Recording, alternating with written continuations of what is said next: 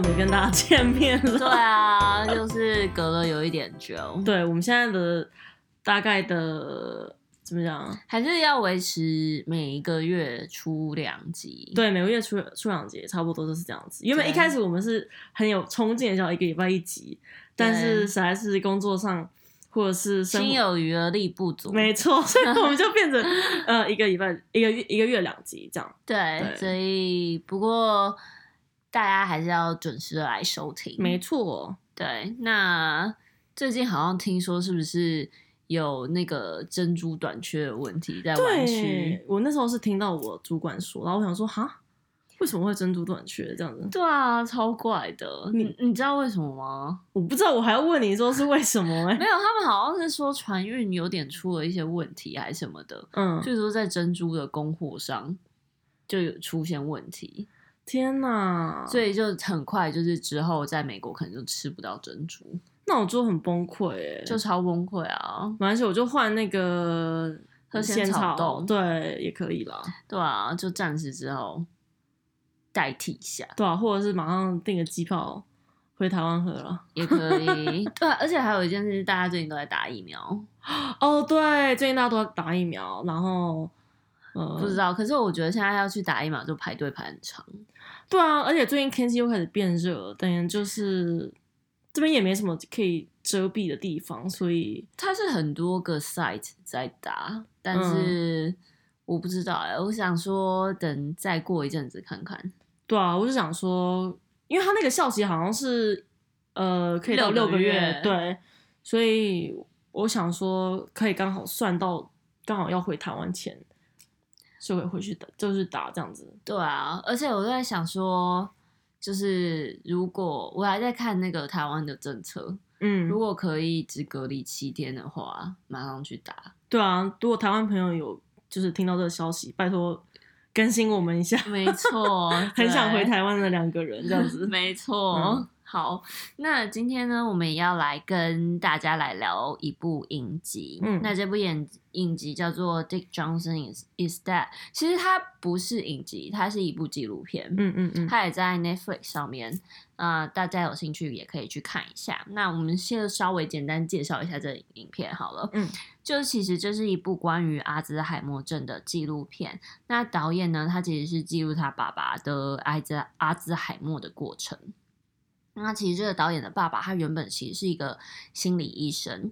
那在几年前呢，就被诊断出有阿兹海默症，然后开始出现失智的状况。嗯。后来呢，导演就决定把他爸爸接来纽约，就方便的就自己照顾他。嗯、那其实这个导演的妈妈，她其实也得了阿兹海默。对，就是两个人都得哎。对，他的父母亲都得了，嗯、所以他其实已经有经历过这一段就是陪伴亲人失智的过程。嗯，嗯，所以他那个时候就觉得，呃，他没有留下他妈妈的一些回忆。就是他妈妈还没有失智前的一些回忆，嗯，所以他这一次他知道他爸爸得了，所以他就想要用这一部片来记录，就是他爸爸还没有失智，还没有虽然有被诊断出来，但是还没有到完完全全的失智的状况，嗯，所以他就想要记录他的过程，嗯，那这部片很特别的方式，呃，很特别的地方在于就是他的拍摄手法，呃，他导演其实是用喜剧的方式来。就是象征他爸爸的阿阿兹海默的那种发病的过程，然后如何带走他的父亲。那对导演来说，其实父亲记忆的流失就像是他其实已经慢慢的在死亡。嗯，因为慢慢的，其实他爸爸已经开始变得到后期变得开始不记得他，或者是有时候会走失，有时候很多记忆都不记得，然后很多名字他也不记得。然后有时候甚至就会眺望远方，就好像他望望去一个很深很深很远的地方，但是你不知道他其实在哪里。嗯，就好像表情会变得很很冷漠。嗯，那那个时候其实导演就会感觉到他好像离他他爸爸很远，好像他爸爸其实早就已经死了。嗯，那在嗯导演的呃导导演在最后的影片，他其实在最后有说。一句话，他就说：“嗯、um, All I know is that Dick Johnson is dead, And all I want to say is long live Dick Johnson。我觉得这句话就很精准的诠释导演在面对失去他爸爸的感受。对，对他来说，他爸爸，他他记忆当中的那个爸爸已经不见了，嗯、已经不在了。但同时间，他也很，他也不愿意失去他爸爸，他还是希望他爸爸就这样活下去。嗯，他还是想要很珍惜跟他爸爸相处的每一个时光。嗯对，所以还这部片大推，嗯，就是有兴趣的朋友可以去看一下。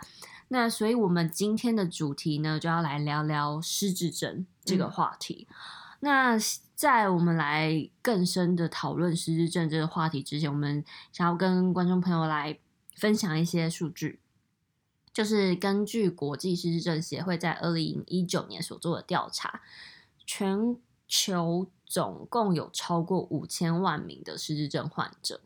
那在台湾呢，失智症协会有呃做一个调查，就是在台湾六十五岁的老人之中，每十二个人就有一个人得失智症。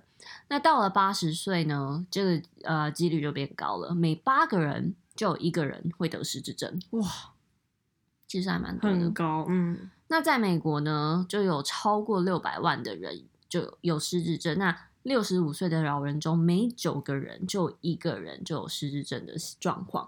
其实，在美国的失智症的比率是更高的。嗯，那我们之后可能可以来谈谈到底为什么会有失智症。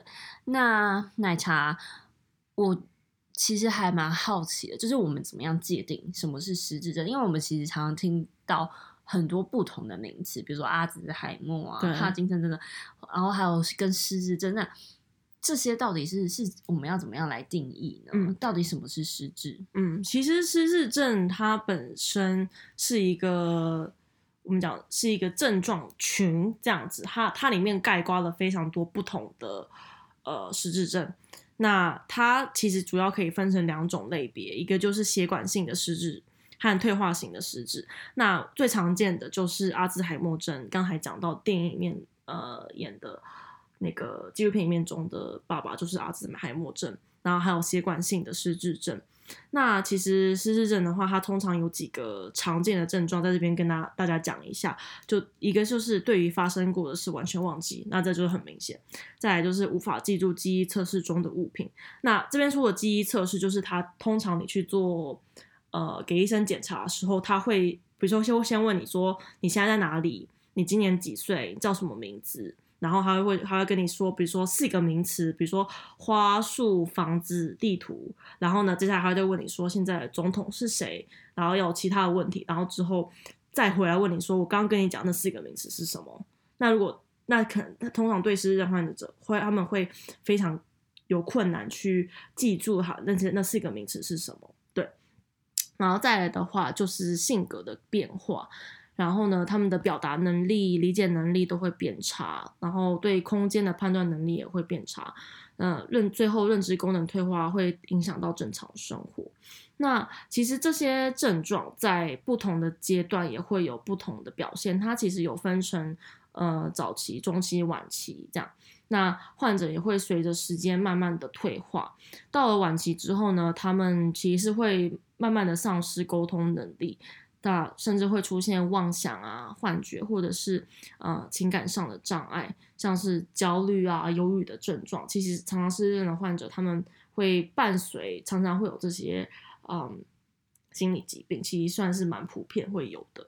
然后呢，患者到最后其实会没有办法自理生活，都会需要家人照顾这样子。嗯、对你这样讲，让我想到就是在影集里面，他后来有一个很。关键的因素要把他爸爸接下来，是因为他爸有一次就开车回家，嗯、然后其实四个轮胎都爆胎，但他继续开，但是他爸还是继续开，然后一路开回家。哦，然后他就是很惊讶，他就是觉得怎么会这样？嗯、所以那好像就是一个一个转捩点，就是他决定要把他爸爸接过来。嗯、所以到最后，其实真的是他会没有办法。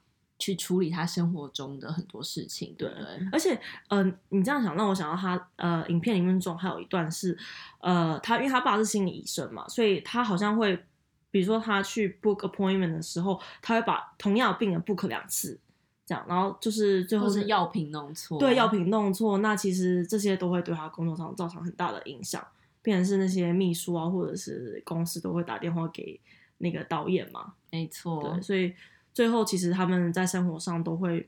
遇到非常多不同的困难，对。哎，那你刚刚提到的血管性的失智症是指的是说，比如说脑中风，或者是有一些类似的状况，嗯嗯。所以这个跟年纪没有关系，对不对？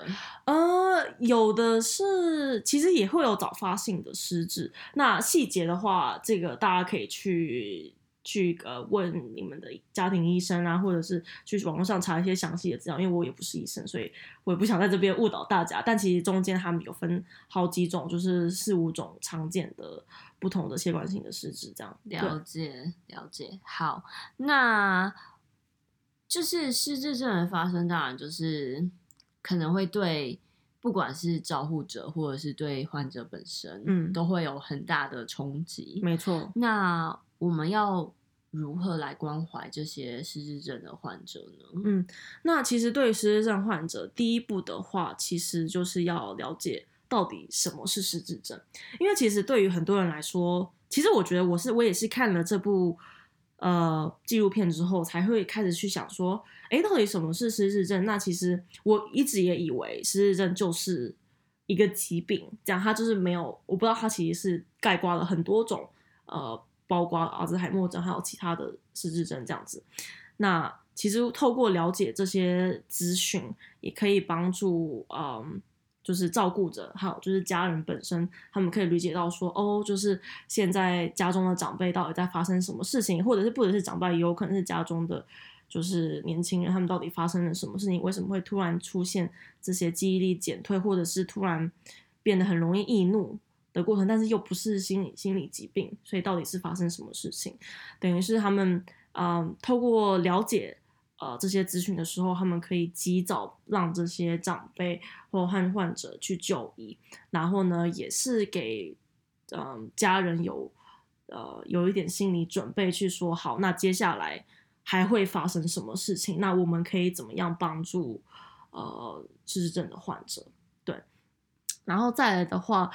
嗯，其实对于失智症来讲的患者来讲，他们其实，在丧失他们嗯逐渐丧失他们认知功能的过程中，就是失去记忆力啊，或者是慢慢会走失，不知道呃在哪里，然后情绪上的转变等等。其实这些对他们来讲，其实也是嗯原本熟悉的一切，不管是人还是环境等等，对他还有或者是他们自己。对于他们来讲都是很陌生的，就是等于是原本熟悉的一切都是在逐渐的远离他们，他们自己好像也是逐渐在消失。而且我就是在看那部影片的过程中，我有发现，就对于失智症患者本身来说，其实是一种无力感的过程。对，就是他其实没有办法做什么，嗯，然后很多时候他可能也。他可能甚至忘记他到底发生什么事情，嗯，但是他看到他身边的人很沮丧，嗯，然后有时候他可能也不记得他身边的人是谁的时候，我觉得那种沮丧感是我们在旁边的人很难去体会跟感受的。对，像我，像我就是有之前有听过一个朋友，他所谈到就是家中长辈有失智症的情况，那他就有跟我讲说，他看到比如说他的家人就是。呃，忘记他，他其实会很伤心。但是，其实对于失智症患者来讲，除了呃我们会很伤心之外，对于失智症患者也是一种很不知所措、很惊慌的过程。就是我想要记得我的家人、我的丈夫、我的老婆、我的小孩子，但是他们会慢慢的忘记那些，所以对他们来说是一种，其实是会蛮恐惧的吧？对。所以，嗯，对于身边的人来讲，就是如果身边的人有这样有失智症的状况，其实是我们可以用多一点的耐心，还有同理一下，同理一点他们的感受。就是其实他们任何人，如果你去呃慢慢的失去自己这件事，就是我觉得失去自己的 identity 这件事情是一件很我我自己个人来讲会觉得是一件很无法想象的事情。就是我会觉得，如果这个这件事情发生在我身边的人的话，我也会非常难过。就我其实看那部片的时候，我有哭，对，我就觉得天哪，就是怎么会这样？而且你记不记得他那个爸爸，他有说，就是导演的爸爸，他有说，就是他很害怕自己会成为负担。对，嗯、所以其实对他们来讲，他们也不希望，就他们原本的他们是很健康的，然后他原本也是一个心理医生，所以其实对于他们来说，自尊上也是一个很大的打击。没错，对不对？嗯、对，所以就嗯，真的需要多一点耐心啊。包容，对，没错，真的。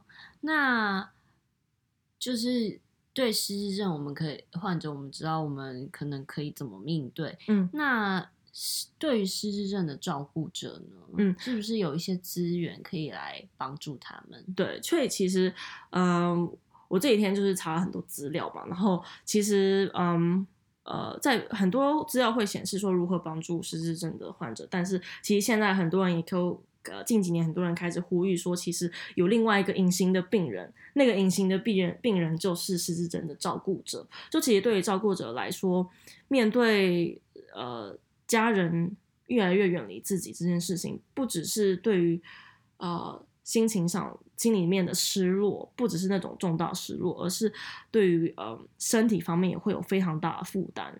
对，然后还有也会有心理上的压力，就是如果其实失智症患者，他们常常会有出现暴怒啊，情绪转变很快的过程，所以对于照顾者来说，呃，有可能他们会会受到伤害，可能他们会丢东西啊，或者是尖叫等等的，这些对于照顾者来讲，都会都是一段非常困难呃去适应的过程，这样，所以嗯，除了这个之外，还有经济上，当然，因为因为其实这个失智症的病程是。五到十年，有的甚至会到十五年，所以是一段非常漫长的路程。所以对照顾者来讲，他们要承担的东西，其实很多人会因此而得到忧郁症啊、焦虑症等等的。所以，嗯，在这样的情况之下，照顾者可以做的是，嗯，不要给自己压力太大。真的，就是像我刚才有看到一个文章，就是说刚好就好。嗯，对，就是你不用去说你要做到多多，就是除了照顾别人之外，如果你自己都没有办法照顾自己，你要怎么样照顾对方？所以把自己先把自己放在前面，我身体好，我心情好，我才有能力去照顾呃我的家人。这样。没错。那除了这个之外，其实现在有很。政府啊，可能民间团体都有非常多的资源，像是呃台湾失智症协会啊，嗯、呃，瑞智学堂，或者是各县市的失智症的共同照护中心，他们都有提供许多长照或者是一些呃失智症的照顾者的团体，大家可以彼此分享说。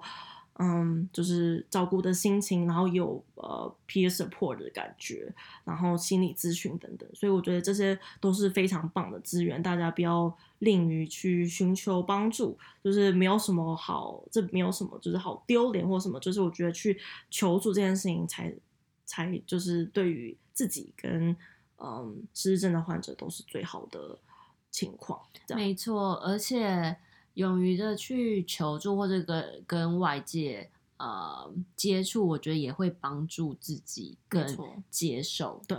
这个过程，然后也会看到另外一个世界说，说哦，原来有很多人也跟我一样在，在我不是一个人，对、嗯、我不是一个人，你不用一个人承担。这一件事情，没错，这个社会可以一起来陪你承担这一件事情，嗯嗯嗯，所以你不是孤单的。对，所以我们呃也会在我们的脸书跟 Instagram 上面放上一些相关的资讯，大家有兴趣可以去查。这样，嗯，那这就是我觉得说到最后还是要讲到预防这一块。嗯，我们要怎么样来？其实没有人想要得失智症，对，但是现在。其实得失智症的比例越来越高，嗯，那有很多研究也显示说，可能跟饮食有关啊，跟跟生活习惯有关啊。嗯、那我们是可以做一些什么来预防这种失智症的状况？嗯，那其实有几点嘛。第一个就是很多人应该有都有听过，就是就是多接触一些可以动脑的心智活动，比如说像是学习新的东西，读呃看书啊，画画啊。啊，园艺呀，种花啊，种草，种菜都可以。然后或者是玩拼图啊，打麻将。嗯、所以其实很多人会对打麻将有不好的印象说，说哦什么呃长辈都很喜欢打麻将，可是其实、呃、所以下次不要支持他们，因为可以帮助他们，没错，避免得失智症。没错没错，动脑的过程，没错。然后除了呃。多动脑之外呢，再来就是要多运动，像是做做瑜伽，然后太极拳。因为呃，可能对于长辈来讲的话，呃，如果是年轻人的话，可以做一些重训这样子。但是长辈如果就是怕受伤的话，可以做一些比较简、比较慢的太极拳、瑜伽等等的呃运动。然后再来的话，就是多均衡饮食，要避免三高，就是避免高血压、高胆固醇、高血糖。的东西，所以吃东西的话，不要吃太多含糖、含油跟盐的东，太多盐的东西这样子。对，然后要多社会互动，就是如果有朋友啊、家人，就是不要把自己关起来，就是多跟其他人互动。然后或者是家人也可以鼓励家中的长辈多跟他们出去一起走走，去爬爬山啊，聊聊天，下下棋。哎、欸，其实下棋也是一个很不错的动脑的运动。哎，其实我觉得就是下棋啊、打麻将啊，我觉得这些都是除了动脑之外，你还有跟别人互动。哎、欸，真的，就你不是自己一个人做，你不是只是一个人做一些事情而已。对，对或是其实像人家，我记得以前就是在公园都会看到。很多长辈就在做土风舞之类。其实我觉得土风舞，大家以前会，我以前小时候会觉得天哪，好好笑这样。可是现在我就觉得其实很不错，嗯、因为其实他们没有办法做太剧烈的运动。那其实做土风舞可以社交，然后又可以就是运动到，嗯、对，所以其实也还不错这样。对，其实我觉得老人，因为我之前有做一些关于老人的研究，嗯，那其实我觉得老就是。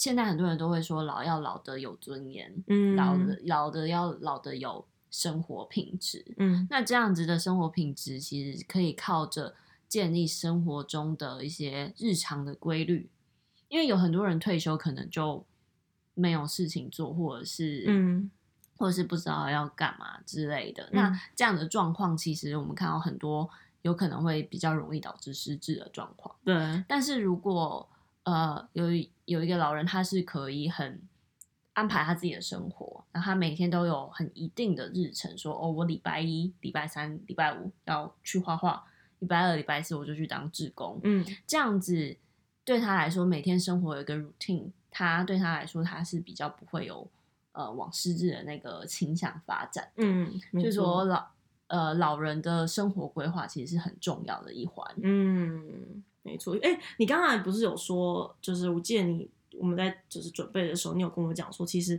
从大概四十几岁的时候就可以开始预防。对，因为就是呃，好像有一些，就他好像说有一个有一个贝塔的淀粉值，嗯，就细节我不是很清楚，然后它累积的时间需要。二十年到三十年。哦，然后所以你要累积那个淀粉值的话，其实你可能在年轻的时候，你就要做一些预防，或者是你的饮食上就要开始有规划，就是有有呃有计划性的在调整，嗯，你的状态，就是你的身体在老化，所以说你其实也要准备老化，嗯，不管是你的生理上或是心理上，对，因为每一个人。从出生开始都是老化的过程，嗯，呃，也不能这样讲，生长二十五岁以前都是生长的，在二十五岁以后就开始在老化了。哦，所以我们就是已经在老化过，是啊，那我们也要对多运动，多运动，多读书，这样没错，没错，没错，就是。我觉得未来我们可以再讲一讲，多关于谈论一些老化的问题，啊、因为我觉得现在很多的社会都慢慢的走向高龄化了。嗯嗯。那既然走向高龄化是一个社会现象，我们要怎么样？建立一个对老人更友善的社会，没错，我觉得这件事情非常的重要。我现在我觉得现在社会上还是有很多年龄歧视的问题。我也觉得，因为其实我在这边想要讲一个，我们下一次可以讲。但是我最近有看一个韩剧叫《如蝶翩翩》，然后它里面也是有谈到，就是阿兹海默症的问题，就是跟我们今天讲的话题也是完全的息息相关。但是我从那部片其中得到另外一个。呃，观点也是，其实这个社会其实常常会对于老人非常不友善，就是工作上他们是第一个被裁员的，然后呢，他们很做很多事情都会说，哦，什么老不休，什么就是干嘛去做那个像学年轻人什么的，就是要扶老之类的。但是其实谁说老人就不能去做一些像年轻人做的事情？没错，就像我之前有看到有一个七十岁的阿嬷写 app 那个，对，超强超强的。所以其实活到老学到老，就是很感觉好像很老套，可是说是就是真的，就是我们应该多鼓励我们的。就是长辈们，他们想做什么就去做什么，年轻时的梦想就去完成吧。不只可以预防失智症，也可以更开心。没错，嗯，我是觉得这个不是只有老人他们需要改变他们的想法，我觉得是整个社会对于老化这件事情都要应该有一个不一样新的观点。嗯，什么是老化？我们怎么样面对老化？嗯，我们怎么样去面对身边正在老化的人？嗯。就是如何转变我们的观念，准备如何转变我们甚至对他们的态度跟用词，这些都很重要。而且未来如果大家都老化，那是不是可以再创造更多的学习机会给他们？没错。谁说老人就不想要尝试新事物？嗯，这完全是一些偏见。对。那我们要怎么样来面对这些偏见，转化这些偏见？嗯，我觉得这些都是整个社会，台湾或者是整个全球社会都应该要更。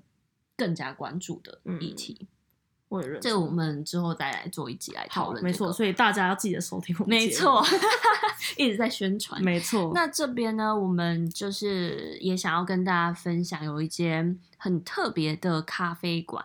这个不是叶配哦，这个只是我们纯粹觉得这个咖啡馆，这是一个 NGO 组织，然后他们非常非常的，我觉得我我们觉得他们在做的事情非常的棒，所以说想要帮他们宣传一下。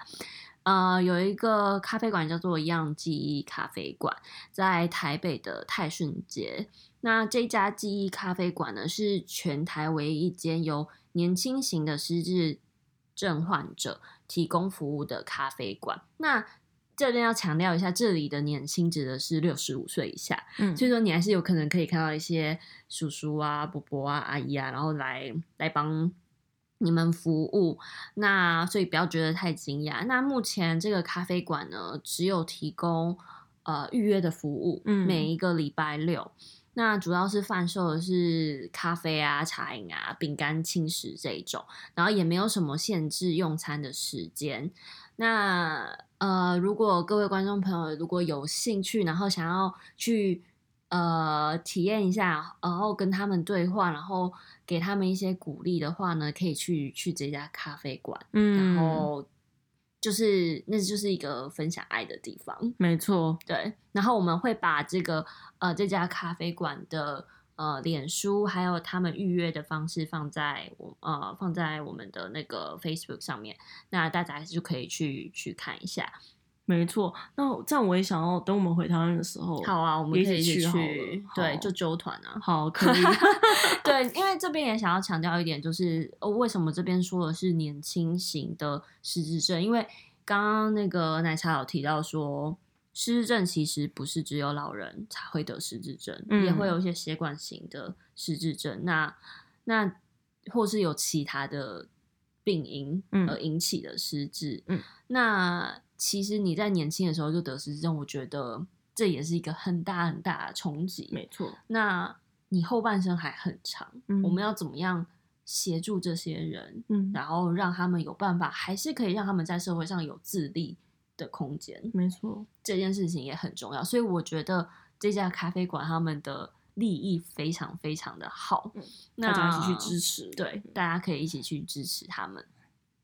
好好，那我们今天就讲到这边喽。对啊，那如果喜欢我们的节目的话呢，不要忘记按赞、分享给其他人哦。没错，还有五颗星，拜托 Apple Podcast 上面五颗星，谢谢大家。然后订阅订阅，好，好，谢谢大家，拜拜，拜拜，下集见。